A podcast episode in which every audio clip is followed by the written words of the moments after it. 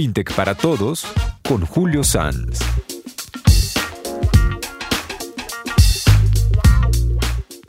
¿Para dónde va el sector financiero global?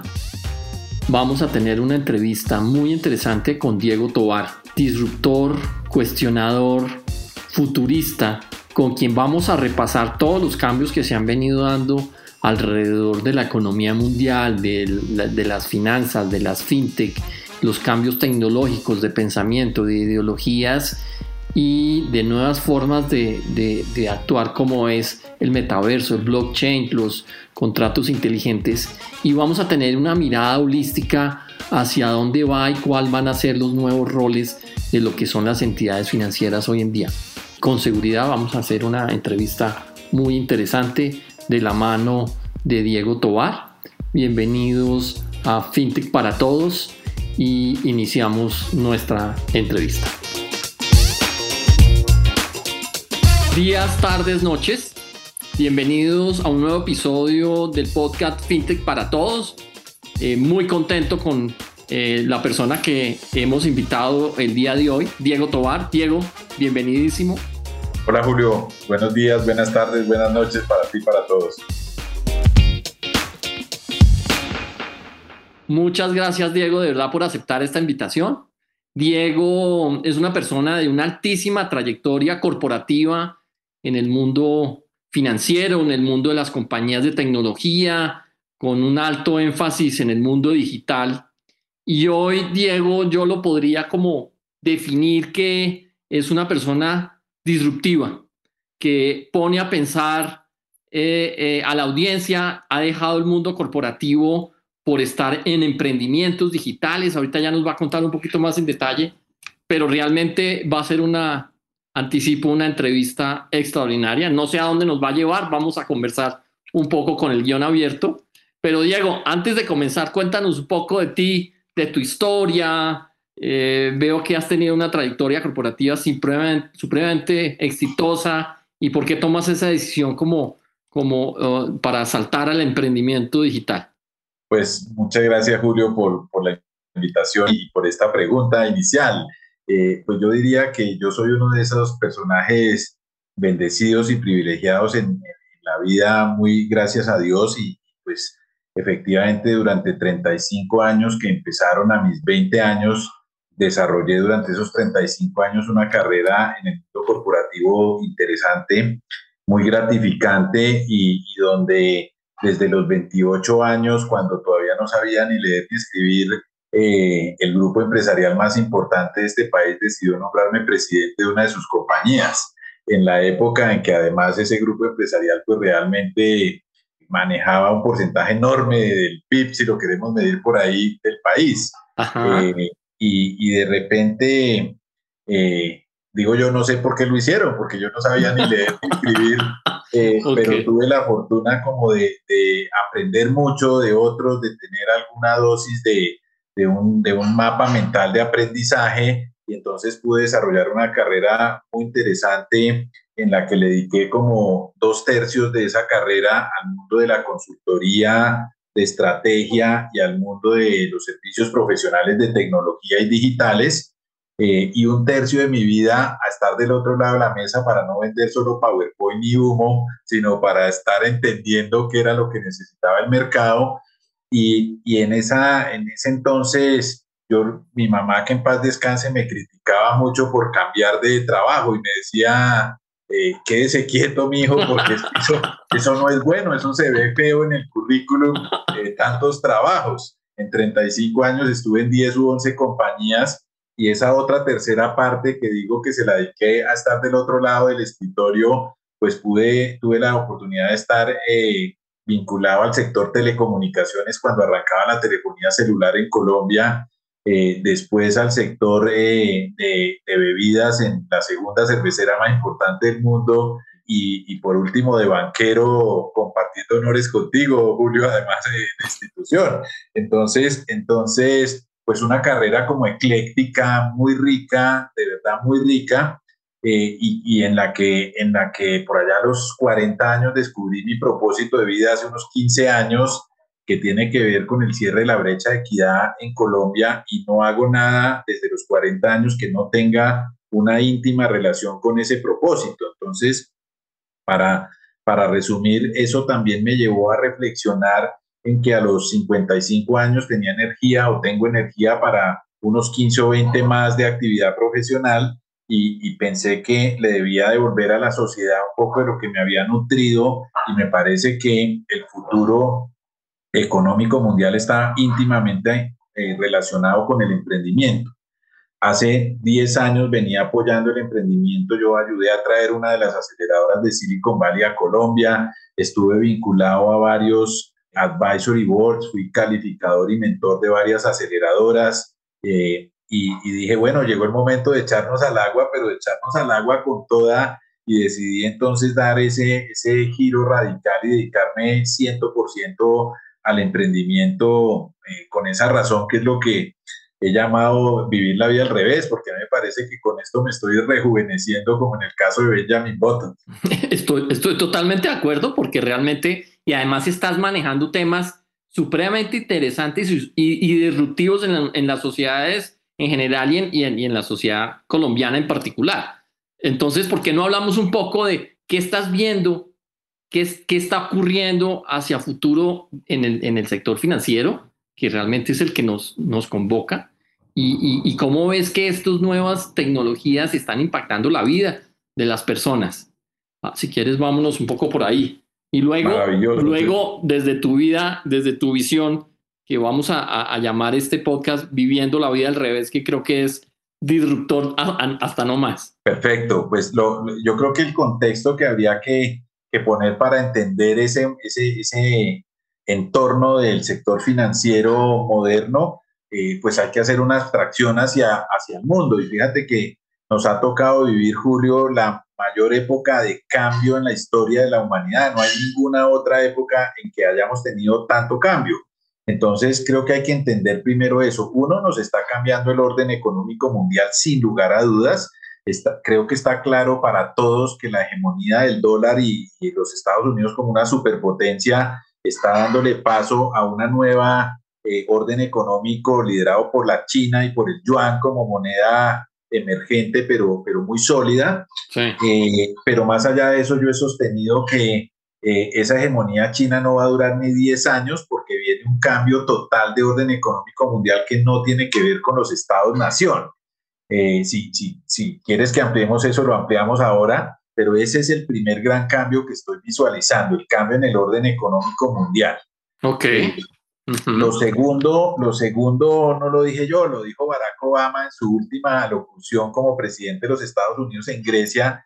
Él dijo que el principal desafío para la humanidad era la desigualdad. Y cuando yo oí esa locución, me enloquecí con esa locución porque yo decía, el hombre más poderoso del planeta, presidente de la nación económicamente más importante del planeta y preocupado por la desigualdad. Yo decía, ¿y qué hacemos los colombianos que vivimos en un país que el último ranking que nos sacaron nos ubica de segundos en Latinoamérica después de Brasil y los rankings que habían salido hacia atrás nos ubican en el lugar 5 o 6 de las naciones menos equitativas del mundo y con, dependiendo del analista que haga el informe.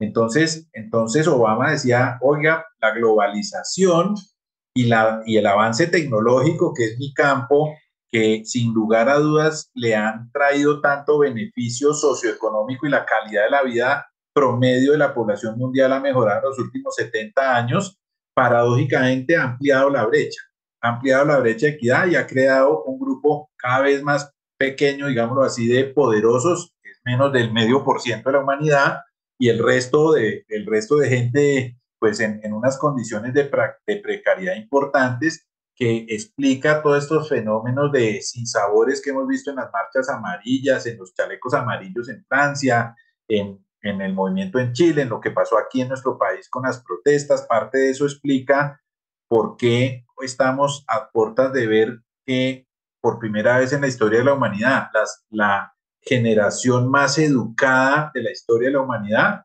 está a puertas de no lograr ese ascenso social que supera a sus padres. Entonces, estamos viendo la generación de nuestros hijos que probablemente no sean capaces de alcanzar nuestro nivel sociocultural y económico.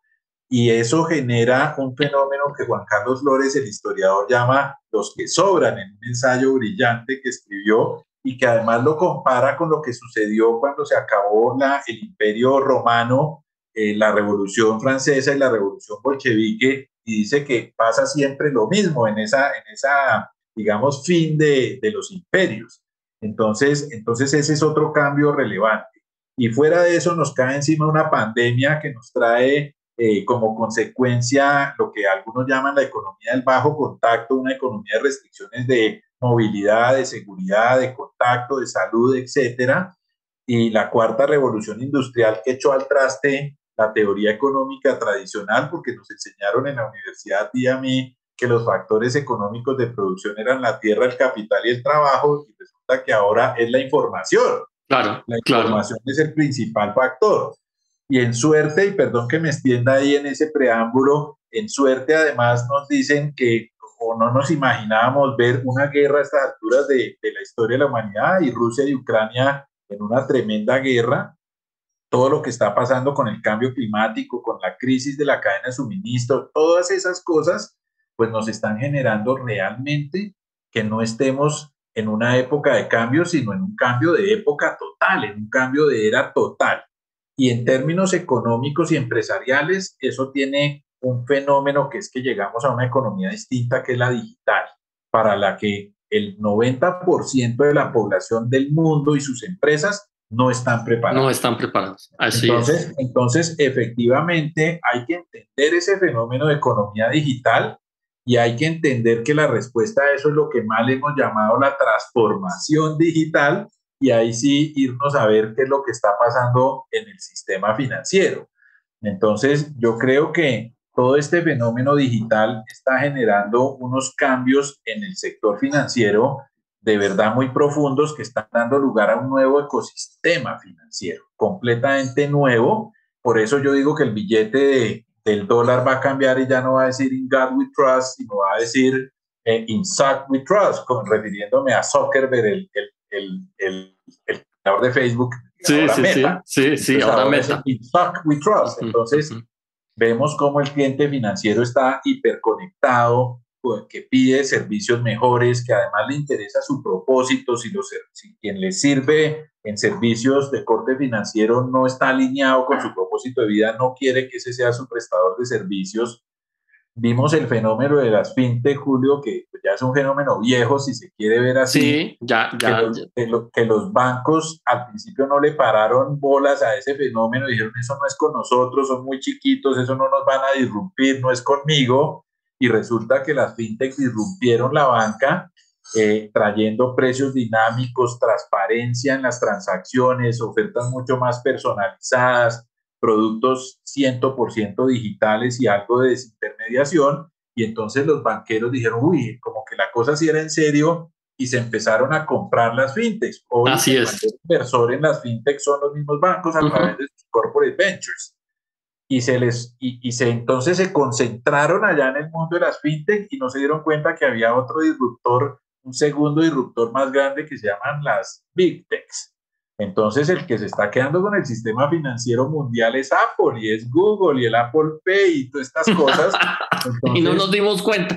¿Ah? No nos dimos cuenta que ellos tenían la data, tenían los grandes volúmenes de datos, están en poder de esos centralizadores de la web 2 como, como Google, como Amazon, como Facebook. Sí. Eh, y los bancos no se dieron cuenta de eso. Además, estos tienen la tecnología más disruptiva porque son compañías de tecnología tienen una facilidad de escalar enorme. Apple saca un producto de seguros en Estados Unidos o Amazon y cuántos clientes no tienen cautivos. Eh, y por supuesto en instantes, en instantes llega a miles o millones de clientes. Exacto, entonces yo creo que eso está afectando el, el, el sistema financiero de manera importante. Y si miramos otra perspectiva de ese nivel de afectación, uno tiene que reconocer también el surgimiento en el sistema financiero de lo que yo llamo ecosistemas líquidos. Y es que ahora sí el cliente está en el centro. Los banqueros siempre dijimos que éramos customer centric y orientados al cliente. Pero eso no era cierto. Eso, no, era, cierto. Entonces, entonces, hoy, ¿qué pasa? Que nadie, nadie se levanta, y yo siempre pongo este sí, nadie se levanta y dice, oh, amaneció lindo el día, me quiero ir a comprar un crédito. Eso no le pasa a uno. Uno, uno se levanta feliz y de pronto dice, me quiero ir a comprar un carro, pero no dice, me quiero ir a comprar un crédito.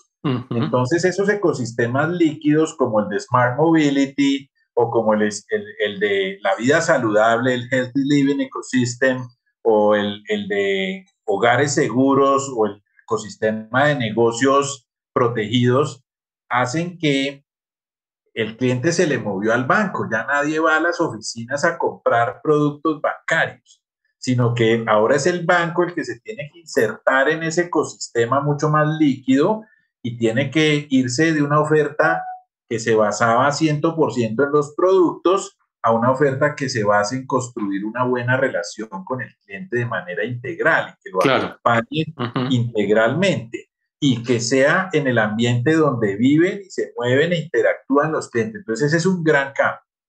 Otro gran cambio es la fragmentación de la cadena de valor de los bancos, porque todo el fenómeno de digitalización y del big data y la analítica realmente han favorecido que aparezcan nuevos modelos de negocios en el sistema financiero basados en plataformas y en marketplaces. Nosotros en Ubanku, que tú sabes que yo soy cofundador de, de, una fintech que se llama Ubanku, estamos armando un modelo que se llama Banking as a Marketplace.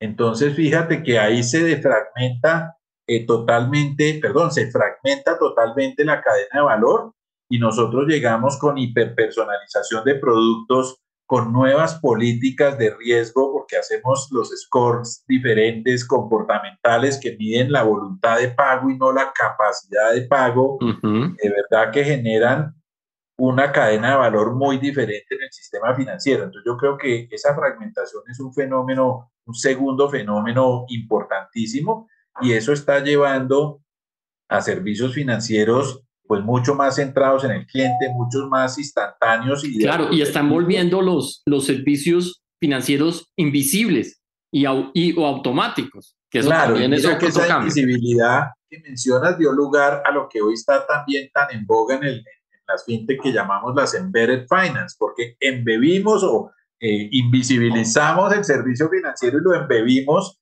dentro de otro servicio en la cadena de valor de, del cliente final.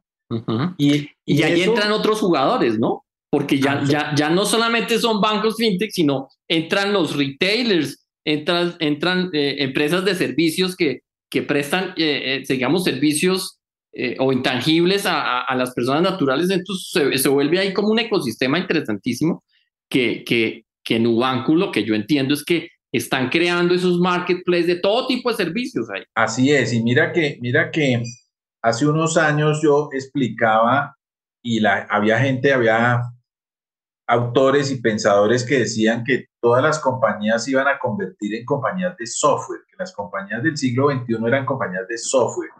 Una de las cosas que, que hice que me gustó mucho fue que Ajay Banga, que era el CEO global de Mastercard, me invitó a participar de su advisory board global. Sí y Banga decía que Mastercard ya no era una compañía de medios de pago, que era una compañía de software que hacía servicios de pago.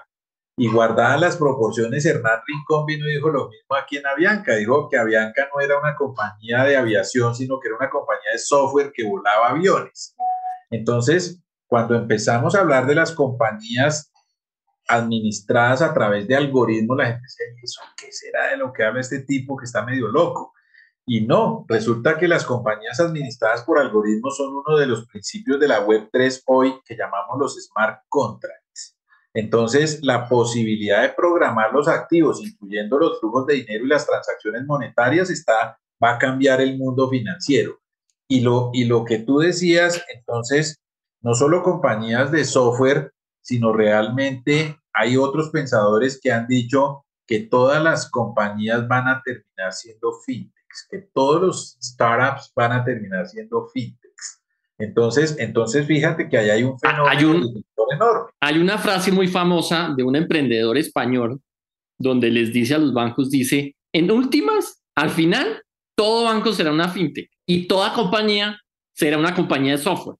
Absolutamente. Absolutamente. Y yo sostengo además que, digamos, este discurso que llevamos hasta aquí era el discurso que yo decía en público hace cinco años, si quieres, porque por eso digo que el fenómeno fintech es un fenómeno ya, ya viejo. Sí.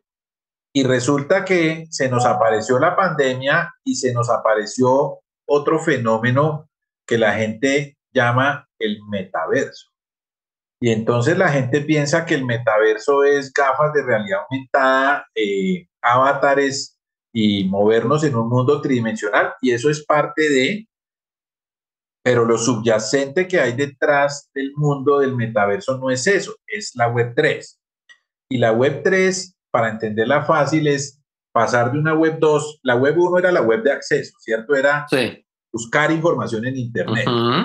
La web 2 es la web de la centralización, porque entonces apareció la propiedad centralizada. Entonces, por ejemplo, cuando si tú fueses un creador de contenido, que, que además lo eres, y subes a una plataforma como YouTube un video, ¿de quién es el contenido?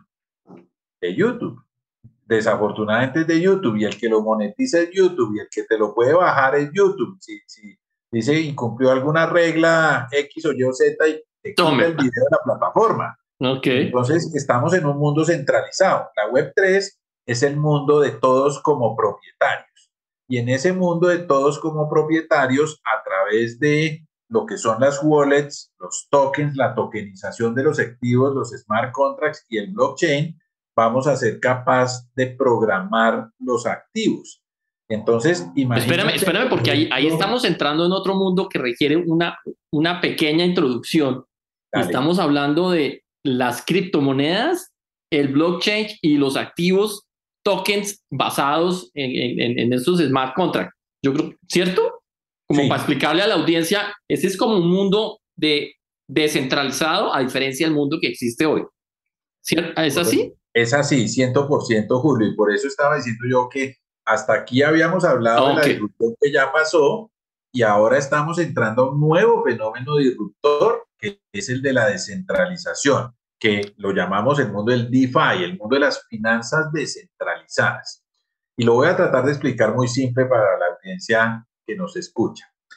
Las finanzas descentralizadas, cuando uno, por ejemplo, eh, deposita dinero en un banco a través de una cuenta de ahorros, técnicamente uno le está prestando dinero al banco y el banco en teoría le reconoce un interés por ese dinero que yo le presto. Sí. Y lo que hace el banco es tomar mi dinero y prestárselo a otra persona, ¿cierto? Gestionando los riesgos, por supuesto, etcétera, prestándosela a otra persona y el negocio del banco en términos económicos es eso que llamamos el margen de, intermediación, ese spread entre el interés que me paga a mí por mis depósitos y el, interés que cobra a, a quien le prestó el dinero. Pero ahora imagínate en este nuevo mundo que yo pueda programar las transacciones, las pueda editar, pueda programar el dinero. Entonces, imagínate un mundo en donde yo pueda decir, el dinero que me recibo de mi nómina, si fuese empleado, lo voy a programar para que el exceso de liquidez que tenga se invierta, si tengo capacidad de ahorro, se invierta en algún instrumento financiero y cuando, y ojo, todo programado sin intervención humana, cuando alcance un X nivel de rentabilidad, entonces disponga de, ese, de esa rentabilidad adicional y póngalo en lo que llamamos una piscina de liquidez y ese dinero présteselo a Julio. Pero además el smart contract, la programación va a decir, y asegúrese que Julio tenga eh, sobre garantizado el préstamo, es decir, que tenga activos tokenizados para respaldar ese préstamo, pero además asegúrese que cualquier flujo de dinero que le llegue a Julio tiene que, y con independencia de la voluntad de Julio, me tiene que pagar a mí primero. Entonces voy a perder un poco la necesidad de la colateralización y la necesidad de tener al banco como una entidad de confianza que intermedia esa transacción de depósito y de crédito. Entonces, en ese contexto es que aparece el mundo de finanzas descentralizadas y usted mismo se vuelve el banco y yo me vuelvo el banco. Entonces, en el mundo de la Web3, el banco soy yo. Y entonces no necesito esa, insisto, como esa confianza, porque en el blockchain la confianza es inherente a la red. Sí. Y como las transacciones están registradas en esas cadenas de bloques que las hacen inmutables porque está, es una base de datos distribuida por el mundo, ¿cierto? En N nodos, que cada uno copia la transacción y la replica, está replicada en cada nodo, y cuando se, se ha de validar la transacción, se usa un mecanismo de consenso y hasta que todos los nodos no digan que la transacción es correcta, la transacción no, no se ejecuta, digámoslo así, entonces logro un nivel de, de de descentralización, válgase la cacofonía y la, la, repetición de la palabra, pero que es la que me lleva a un mundo en donde yo soy propietario de mis activos y yo me vuelvo el banco. Entonces, ese va a ser el verdadero disruptor de la industria financiera. Y yo no estoy diciendo que los bancos van a desaparecer, ni espero que me llamen de la sobancaria y decir, oiga, ¿cómo dice eso? Julio esta cosa? Eh, no, ni más faltaba pero sí creo que el rol de la banca tradicional y por supuesto la, la descentralización al 100% es utópica, entonces va a seguir habiendo algún nivel de centralización e intermediación, pero sí creo que el rol de los bancos que hoy conocemos va a cambiar dramáticamente en ese mundo descentralizado y probablemente uno de los roles sea el de proveer liquidez, el de volverse proveedores de liquidez, porque además estos sistemas se basan en la creación de economías cerradas. Entonces, en Ubanco, por ejemplo, que es un neobanco descentralizado para los universitarios, creamos con esos marketplaces y esos servicios que hacen inclusión social y financiera, creamos una economía cerrada en los estudiantes, ¿cierto? Y eh, esa economía tiene su propia moneda que es una cripto cerrada que no tiene nada que ver con Bitcoin, que a la gente le da como miedo hablar de Bitcoin y de la volatilidad del Bitcoin. No, yo simplemente genero una moneda cerrada para poder tener una economía cerrada, pero el mundo no es cerrado, el mundo es abierto. Entonces, en algún momento voy a tener que salir fuera de esa economía a transar cosas y ahí necesito un proveedor de liquidez que vuelva y me ponga y cuando hablas de esa economía cerrada, ¿son qué? ¿Como puntos de fidelización que estás creando? Correcto, entonces lo explico con ese, con ese ejemplo. Entonces, nosotros creamos ese ecosistema en la que eh, los jóvenes consumen productos y servicios y a través de ese consumo les generamos un ahorro obligatorio. Esto es muy interesante porque además entonces empezamos a generar la cultura del ahorro, porque la base de la inclusión financiera, además por supuesto de la educación, es el ahorro. Entonces partimos de generar, de que, se genere un ahorro obligatorio, un ahorro que lo representamos en esos puntos que llamaste, en el caso nuestro los llamamos New Coins y esos puntos pueden ser una criptomoneda, valga la, valga la sin serlas, sin serlas hoy en día. No, no, es importante porque no es como un, como una. Además evita un pocotón de problemas si la nombra una criptomoneda. En cambio son puntos de fidelización, pues ah, son, punto. Exacto. Entonces, entonces, entonces le genero ese ahorro a los jóvenes y a partir de ese ahorro y de educarlos, entonces estamos desarrollando todas unas eh, herramientas eh, digitales de educación financiera gamificada para que los jóvenes aprendan jugando. Sí. Y estamos generando un asistente financiero personal con inteligencia artificial que entiende la transaccionalidad y el comportamiento de los jóvenes y les empieza a hacer recomendaciones de presupuestación, de planeación, de inversiones inteligentes, de decisiones inteligentes. Entonces, o sea, estás, llevando todo lo que es las, los, los robo-advisor y las recomendaciones de inversión. Es un robo-advisor, exactamente. Y posteriormente entonces vamos a desarrollar productos de ahorro, de inversión, de crédito y de seguros. Y entonces habremos generado toda una economía alrededor del consumo de los jóvenes, que además a nivel mundial, si uno lo mira, es una economía de varios trillones de dólares y en el caso de Latinoamérica de varios billones de dólares. Entonces, esa es esa economía cerrada de la que yo estoy hablando y en el que cada quien tiene su wallet, pero una wallet que sirve para conectarse a servicios y para tener una economía ahí, insisto, en principio es cerrada, pero que después se interconecta con el mundo real y ahí es cuando necesitas el, el, esos proveedores de liquidez cuando hablamos de finanzas descentralizadas. Yo diría que hasta, hasta el punto anterior sí era una, una evolución acelerada, unos cambios importantes basados en la experiencia del cliente, digamos, trayendo el día a día a los clientes, invisibilizando los pagos, pero en cierta forma iba sobre los rieles existentes, sobre lo que llaman el sistema tradicional financiero global. Sin embargo, aquí sí hay una disrupción profunda porque te estás yendo a lo, al mundo descentralizado, al mundo de, de, crear, como tú dices, en los activos y en los, en, los, en los bienes, en cada una de las personas que participan en esos, en esos economías. Entonces ahí, y, y a eso le metes el metaverso que, que eh, ahí, digamos, me gustaría que abordaras un poquito, lo explicaras ahí en, en, en, unos minutos que nos quedan. Pues todo esto de lo que estamos hablando es metaverso. Ah, ok, listo, perfecto. Insisto, insisto, no es solamente la, por la parte virtual, es mucho más... Ah, la parte virtual y de realidad aumentada, pero esto de la descentralización es el fundamento del metaverso. ok, ok, perfecto. Y, y, y permíteme, hago un ejemplo, Julio, en otra industria. Entonces, porque el mundo que, que, conocemos es centralizado. Entonces, imagínate un prestador de servicios de telefonía celular. Eso es centralizado. Pero en los Estados Unidos ya hay una compañía y los invito a que la busquen en, en internet que se llama Helium.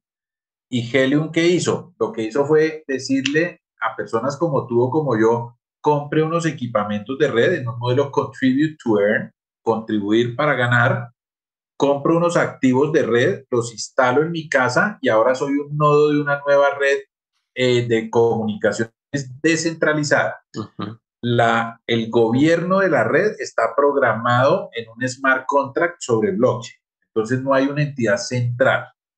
Armo una red entre todos los que quieran pagar, no sé, 100 eh, dólares por comprar esos equipamientos e instalarlos en su casa y después un software hace que cuando una persona o empresa necesite conectividad de red en un mundo que hoy es cada vez más ubicuo y cada vez más híbrido, necesite una conexión de red y resulta que esa lo que más fácil le quede para acceder sea mi propia casa, entonces él se va a conectar a la red con esos aparatos que yo instalé de conectividad allí y yo voy a ganar dinero por esa transacción, por ese uso de esa red.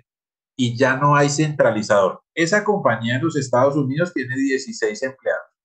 ¿Cómo se llama para anotar? Helium. Se llama Helium. Helium. Yo creo que es una red en donde totalmente se, hay un token, otra vez hay una moneda, crea una economía cerrada. La moneda de ellos se llama HNT y con los HNTs uno compra equipos de red, los instala en la casa, se, los, el, un sistema automático los engancha a la red y de ahí para allá yo gano dinero cada vez que alguien use el nodo de mi red eh, y no hay nadie central y entonces ¿de quién es la red?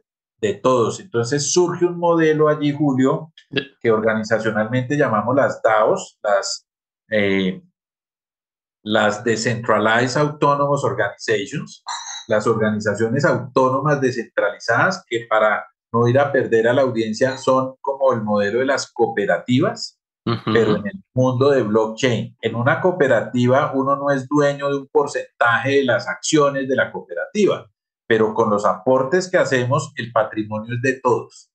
La DAO funciona exactamente igual, el patrimonio es a través de una contribución que hice comprando unos tokens, la compañía es de todos todos ganamos y se va valorizando ese token, pero además el modelo de gobierno, por eso se llaman autónomos, es autónomo y entonces todas las decisiones son democráticamente tomadas a través de votaciones con el token.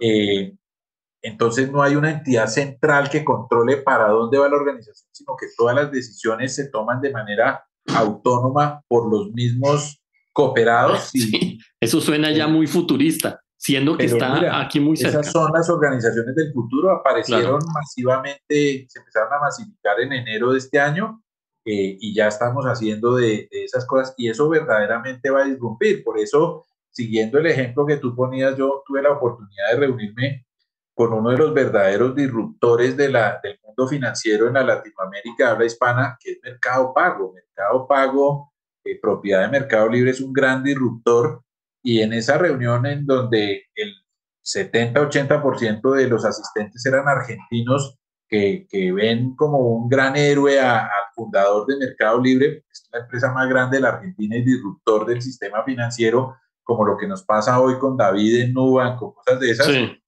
eh, y yo un poquito atrevido porque soy un provocador profesional, yo le dije, hombre, yo también lo felicito, lo admiro, lo quiero, lo respeto, pero dígame qué está haciendo usted para prepararse porque el mundo descentralizado va a acabar también no solamente de irrumpir la banca, sino las fintechs. Exactamente. a cada cual le llega su Pac-Man. Exacto. Y él, y él me esquivó un poco la pregunta políticamente de una respuesta política esa reunión sucedió hace dos meses o tres meses en Miami y ya ellos anunciaron su propia cripto y ellos, eh, él no me quiso contestar es porque él ya tenía el plan listo. Ya lo tenía listo. Bueno, pues interesantísimo. A mí se me hace que viene un futuro emocionante, un futuro en el cual tenemos que también pues prepararnos, pero, pero muy interesante porque le estamos dando poder a los miembros, ¿no? Eh, eh, como hay una democratización de, de la propiedad y de, y de, y de la posibilidad de, de impactar. Pues se nos acaba el tiempo, Diego. Yo creo que esto nos da como para unas tres episodios más. Nos quedó, no, nos quedas debiendo tu visión de la vida y viviendo al revés. Ya, ya, ya no nos alcanzó el tiempo, pero, pero tú aplicas tu filosofía es la es, es eh, Benjamin Button, ¿no? Ah. Nacer viviendo, muriendo, ¿no? Eh, me dijiste. Y de verdad que yo creo, Julio, y vuelvo y te agradezco la invitación a tu podcast, yo creo que tenemos una obligación, que yo la llamo el reto educativo, de que en este cambio de era, y me lo decía un headhunter muy, muy reconocido aquí en Colombia, Billy Mayenberger, me decía, hombre, de nuestra generación el 90% de la gente está en problemas profesionales porque no entiende este cambio a lo digital. Así es. Entonces, quienes hemos sido privilegiados de tener posiciones en, en estas compañías de tecnología, tenemos que devolverle a la sociedad evangelizando de alguna manera y creo que este es un espacio muy valioso para ese propósito, de manera que cuantas veces me invites aquí estaré sin que vayamos, espero, agotar a, a, los escuchas del podcast, pero yo, estaré cuantas veces me invites. Bueno, yo creo que indudablemente te va a buscar muy pronto. Muchas gracias, Diego. Interesantísimo. Tendremos temas para futuro en, FinTech para Todos. Muchas gracias a todos los que nos están escuchando en el podcast y les aseguro que se van a divertir y aprender muchísimo de esta conversación con, con Diego. Muchas gracias de nuevo, Julio.